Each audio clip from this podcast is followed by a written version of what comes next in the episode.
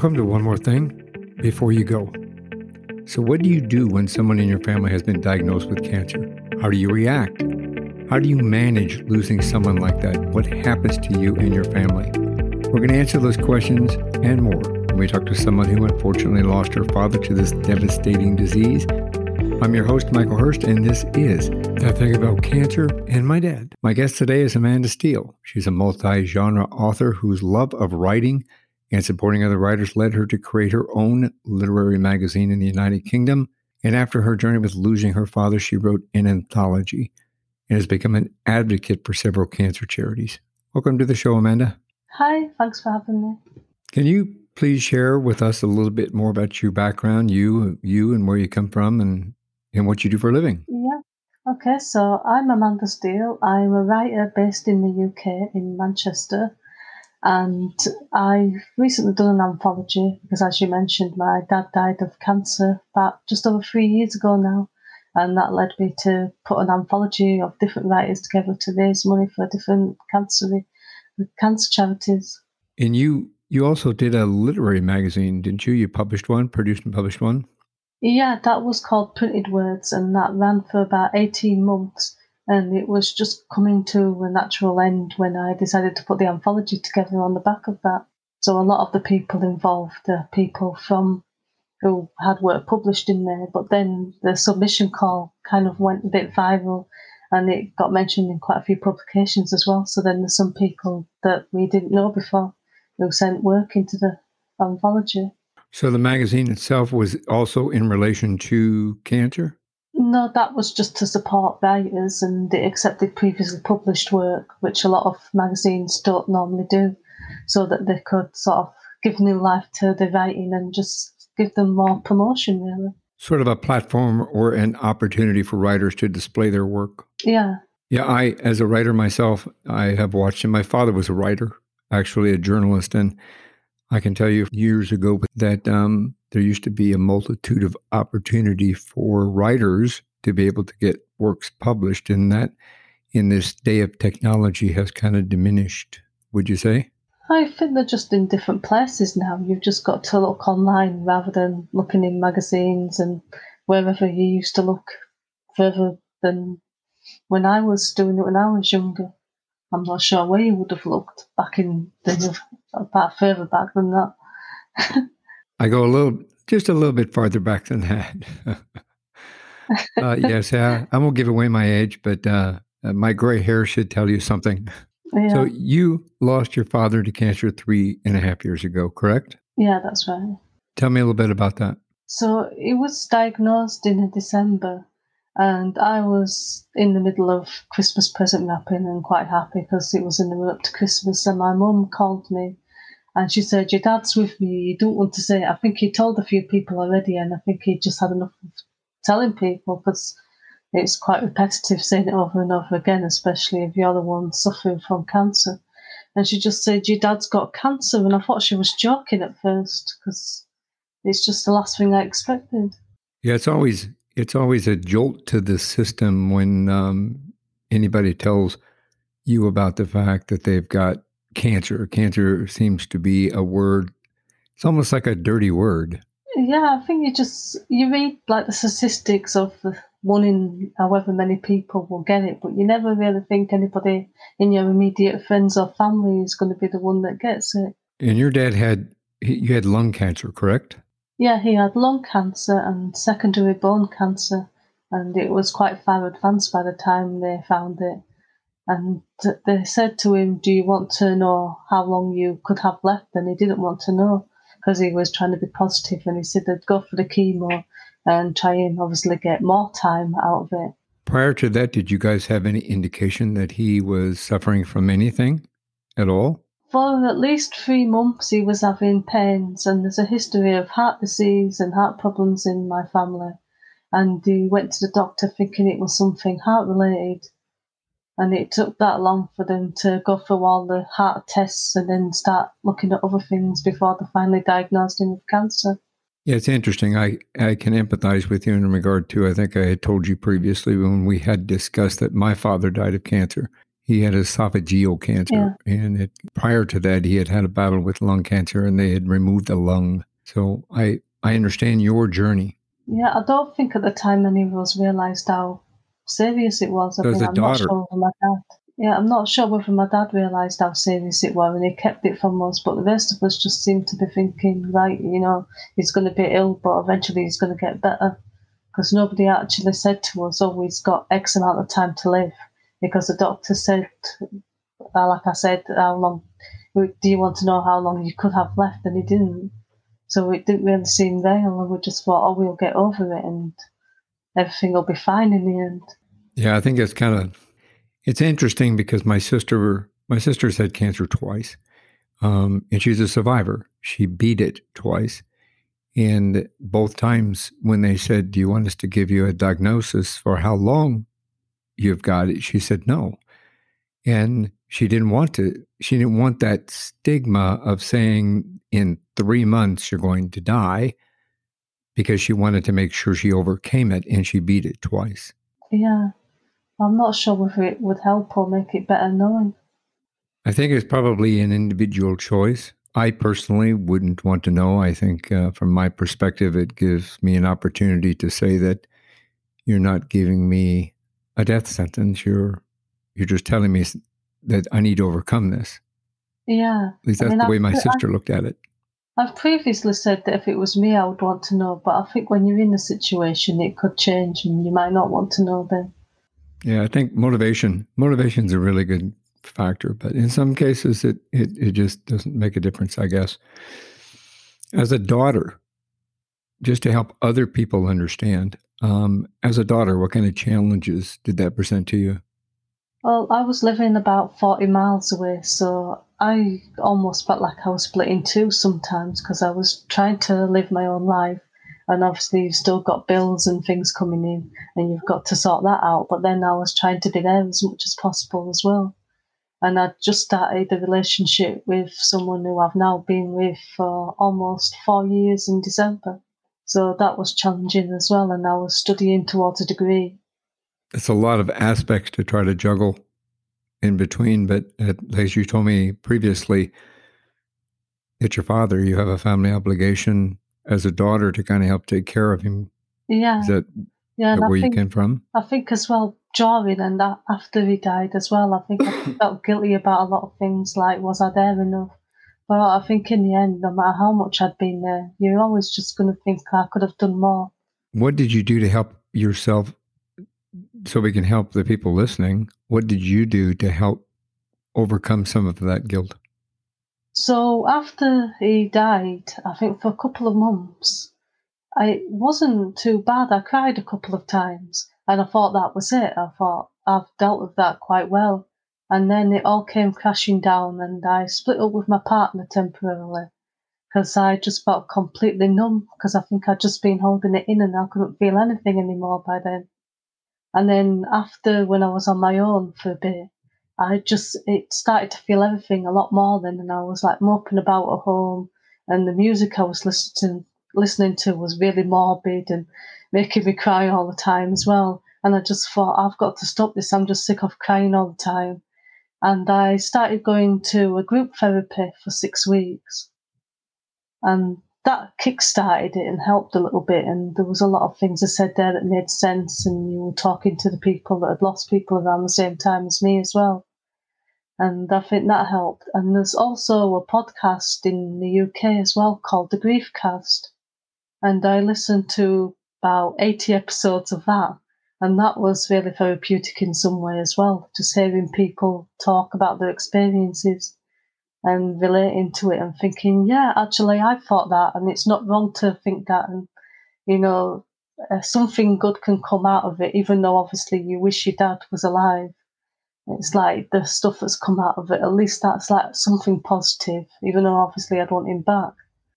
That's a brilliant idea, of the podcast that that allows people to talk about grief. Grief is grief can hold you down and grief grief is something we all experience and I think um, there's never really no time limit on it. You know, you, you can't say, well, I've got two days to get over my grief.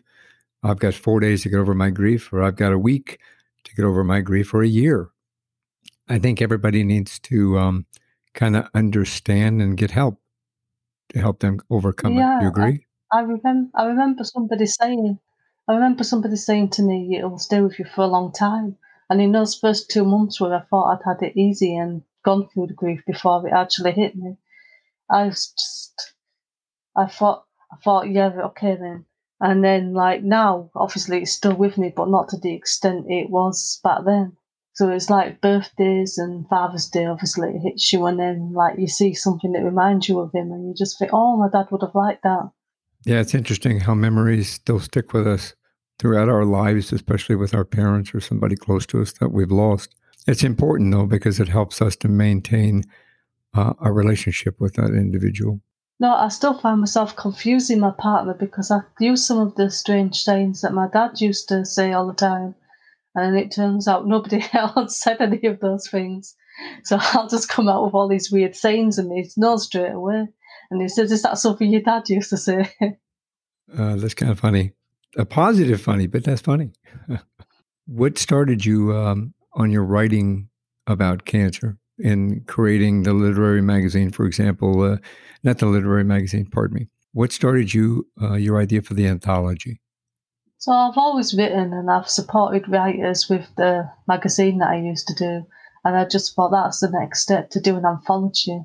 And if I'm choosing charities to donate the money to, then it's got to be cancer because it's the thing that's affected my life the most by losing my dad to it. I understand what an anthology is, and you do. We're both writers. So, can you help our viewers understand what exactly is an anthology? Okay, so it's usually a lot of different authors. It can be the same author, but most of the time it's a lot of different authors and it could be a mixture of stories and poems or all of them. And this one that we've brought out is fiction, non-fiction, and poetry. And it's not always easy to tell the difference between some of the fiction and the non-fiction that people have sent in. But I think that's good in a way because it suggests that this could happen. And I don't know if it's fiction or not, but it makes people think anyway. Yeah, I've had the opportunity to read some of those, and uh, uh, very profound. The poems, the the poetry, the the um, haikus, and the stories are very compelling, actually. And I could not tell the difference between fiction and nonfiction on the ones that I read. I felt that it uh, contributed to uh, to feeling. Yeah. There's a story in there about a woman taking a last trip with her daughter before she finds out she has cancer and then she eventually dies. And I don't know if that's fiction or non-fiction, but when I first read it, and every time I was editing it after that, it always brought tears to my eyes. And it might not even be a true story, but it's based on something that could happen. That's the power of writing, the power of the word, power of the pen. Yeah, it's hard to edit when you're crying, though. yeah, I can imagine. I didn't get to that point yet in my writing, but uh, I understand. So, how did how did the rest of your family take the diagnosis from your father? I think we were all just in denial a little bit. My younger sister, I felt really bad for her with her being the closest and she had to work and then she was there all the time when we couldn't be there. How did your mom react? How did she take it? She seemed to be in denial as well, and I think it took her a while to actually not realise my dad was gone. Obviously, she knew he, he died, but it just took, I think it took her a while to really deal with what that was going to be like afterwards with him not being around. Were they married for a long time?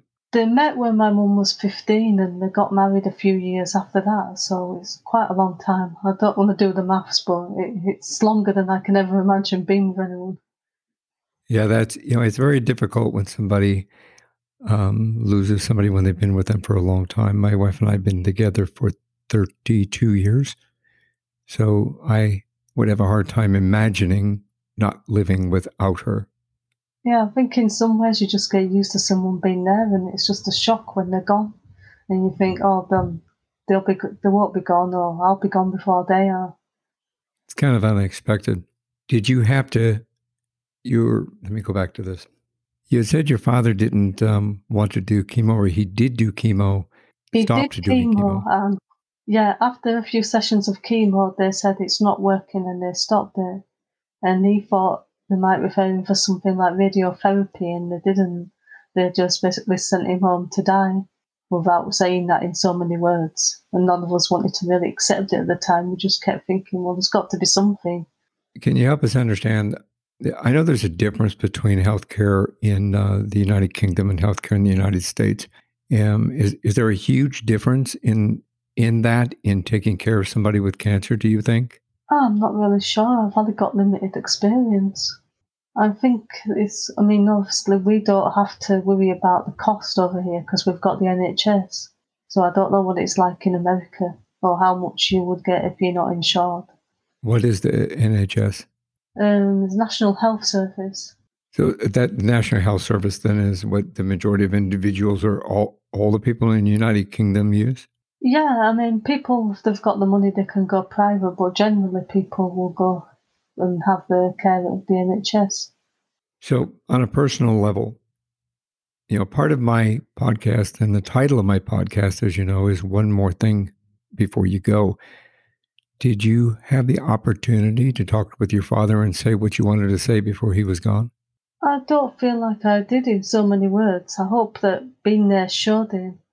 But it was the December after we'd got diagnosed, and he was talking to me in the kitchen after meeting my new partner, and he was saying that it was really good to see me happy, and he said he wanted he wanted all of us to be happy, and he loved us all. And looking back, that was maybe his way of saying goodbye in case like it all went wrong and he didn't make it. Because he never used to talk like that with us. We were never the kind of family that'd be like, "Oh, I love you, I love you too," and all that. When you look back on that, do you think he would have done anything differently? I don't think he could have done anything differently. He, he was quite positive for a lot of it. I think there was a few moments where obviously he was in a lot of pain and he, he said something to my mum when I wasn't there. He says like, "Oh, we can't wait for it to be over," or "He wanted it to end," or something like that. But that was just like a bit of like I've had enough of it. But the rest of the time, he was quite positive considering everything that's happening.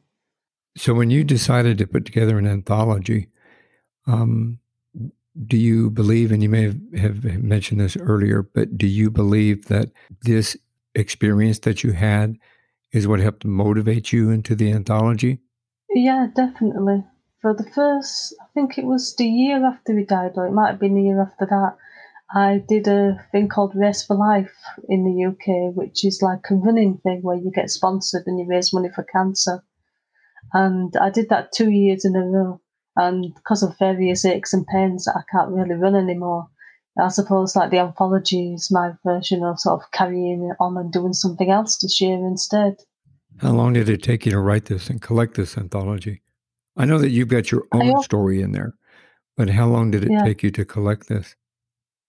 So I opened the submissions in January of this year, and I had plenty of time to read everything that came in and we got a really good selection of people. And then it was, I think it was June we closed the submissions, and then I started editing it, and now I've sent it to all the distributions ahead of September when it comes out. And the the uh, copy that I was had access to that you had given me, thank you very much because I really appreciated those um, the words that came out of that book. They are very profound and very touching. I think I counted somewhere around fifty in this particular one? Yeah, there's 43, including myself and my partner.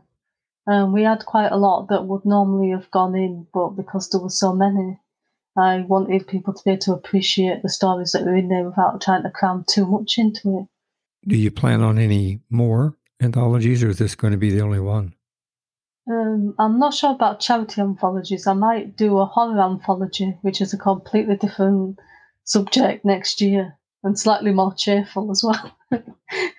yeah, cheerful is good. Uh, I lost. We just recently lost my uh, my wife's father, and uh, we had taken care of him. He had uh, dementia, Lewy body dementia. So we lost somebody slowly from a different perspective, but uh, it took us a little while to get to get transformed from caretaker back to funny stories about what was going on yeah. instead of the sad stories about what's going on. So positive is good. Yeah. The anthology that you have, how can somebody get? Um, how can somebody find that? You said it's released in September.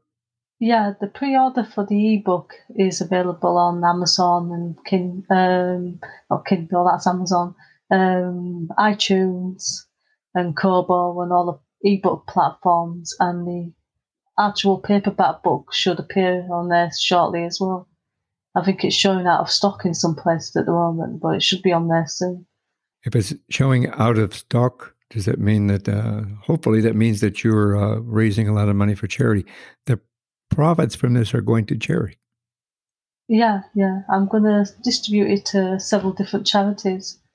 Are those all cancer related? Can you tell me more about that? Are they all cancer related or a variety of charities? Yeah, there'll all be cancer related charities. We've got the printed words Facebook page, and as and when the royalties come in for that and we distribute it to different charities, we'll be posting on there and saying we've donated this amount of money here and that amount of money there and so on so people can see where the money's going.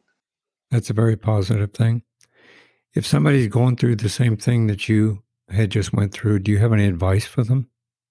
I'd just say find support groups and talk to friends and whatever you're thinking or feeling and going through, it's not it's normal and other people are in the same position, even if you feel like you're the only one that's feeling like that at the moment. You have a you have a podcast. I know it's not related to this, but tell me about your podcast. Does it help you go through your daily challenges or is it is it for fun? Um, it's for fun and it also supports writers as well. It's called Reading in Bed, so we review books. And sometimes it'll be big name books, and other times it'll be indie authors. And it's just sometimes it, we like to think that it'll help readers find authors that they wouldn't have discovered otherwise. And I've kind of branched off and done a podcast called Reading in Bed Extracts, where I'll read extracts of indie authors' books out and that seems to get quite a lot of listeners, and hopefully that results in them getting extra sales that they wouldn't have done. That's fantastic. Actually, I, I like um, people have, uh, I think, lost the art of uh, reading, at least here in the United States. They've unfortunately gone to um, iPads and phones and TV and binge watching, and they forgot how to read. Yeah, I think I read about 50 books a year. And that is considered low for some people I know, because I know people that read hundreds every year. I don't know how they get time to do it. That's great, though. That's great that they're doing yeah. that. I, I don't know if it's just in here in the U.S. Maybe that the, that that trend is maybe because the availability of the technology that's here between gaming and iPads and the phones and the binge watching on Netflix. People can't find the time, I guess, here. Yeah, I think there is the majority of people that are just watching things and like playing games, video games and stuff. But I've just seemed to have surrounded myself on social media with people that like to read a lot of books. So that's the post I see where people are saying how many books they've read. But it's probably just my social circle and everybody else is just watching Netflix. Well, let's see if we can expand that a little bit, get people to reading. And the first thing they need to do is they need to order your anthology. So, do you have a website? My website is www.amandasteelewriter.com. And I'm not actually organised enough to have posted the links on there yet for the anthology, but it will be on there shortly. And you said they can find the book on Amazon? Yeah, and if they like ebooks, they can find it on any ebook platform. So it's not just Kindle, it's Apple and Kobo and everything else you can think of. I will put links to uh, all of those on the show notes for you um, so that individuals can at least just press a link and get in contact on your website and or find the book. Okay, thanks. Any words of wisdom you want to share? No, I have no wisdom in my head. Well, I think that you've shared a lot of wisdom actually, and we'll look back upon the the, the episode here, and I think that you've been able to help uh, people to understand your journey, and I think that you've given some advice with uh, reaching out and getting help if they're going through grief, and uh, not to be afraid to ask. And uh, I think with your uh, writing in your um, anthology, your kind of exposing people to more of what others are feeling and experiencing out there so that they don't have to feel alone. Would you agree? Yeah. Yeah, definitely. Amanda, thank you very much. I appreciate your time and sharing your journey. And I will do my best to help promote the anthology because I think that you are doing a wonderful thing for people by number one, allowing them to express their feelings in that anthology, and then donate it to cancer charities because it is a disease that is decimating families. And I think that um, I think that's a positive thing. So thank you very much. Okay, no problem. Cancer is the second leading cause of death in the United States alone and around the world. The only health condition that kills more people is heart disease, and unfortunately, COVID 19 is catching up to that. In 2018, an estimated 9.5 million people died of cancer worldwide. That's about 26,000 people each day, one out of every six deaths. About 600,000 cancer deaths happen in the US each year alone, and 80,000 in Canada. There are several ways that you can get involved in this fight. You can help by purchasing Amanda's book, which helps to fight cancer through charity. You'll find a link on her website to do that and in the show notes. You can also find more information about how you can volunteer or donate, or if you are going through this journey at the American Cancer Society here in the United States, cancer.org, or in the UK, reach out to the cancerresearchuk.org. Your donations and your volunteer help would be a benefit to everyone involved. Thanks for listening to this episode of One More Thing Before You Go, a unique conversation about life. If you like our show and want to know more, check out our website at beforeyougopodcast.com. That's beforeyougopodcast.com. Tell your story, share your expertise, contribute to the blog, and subscribe to the newsletter. You can find us as well as subscribe to the program and rate us on your favorite podcast listening platform. And one more thing before you go have a nice day, have a nice week, and thanks for listening. One More Thing Before You Go, a unique conversation about life podcast, is a creation of One More Thing Productions, established 2010, all rights reserved.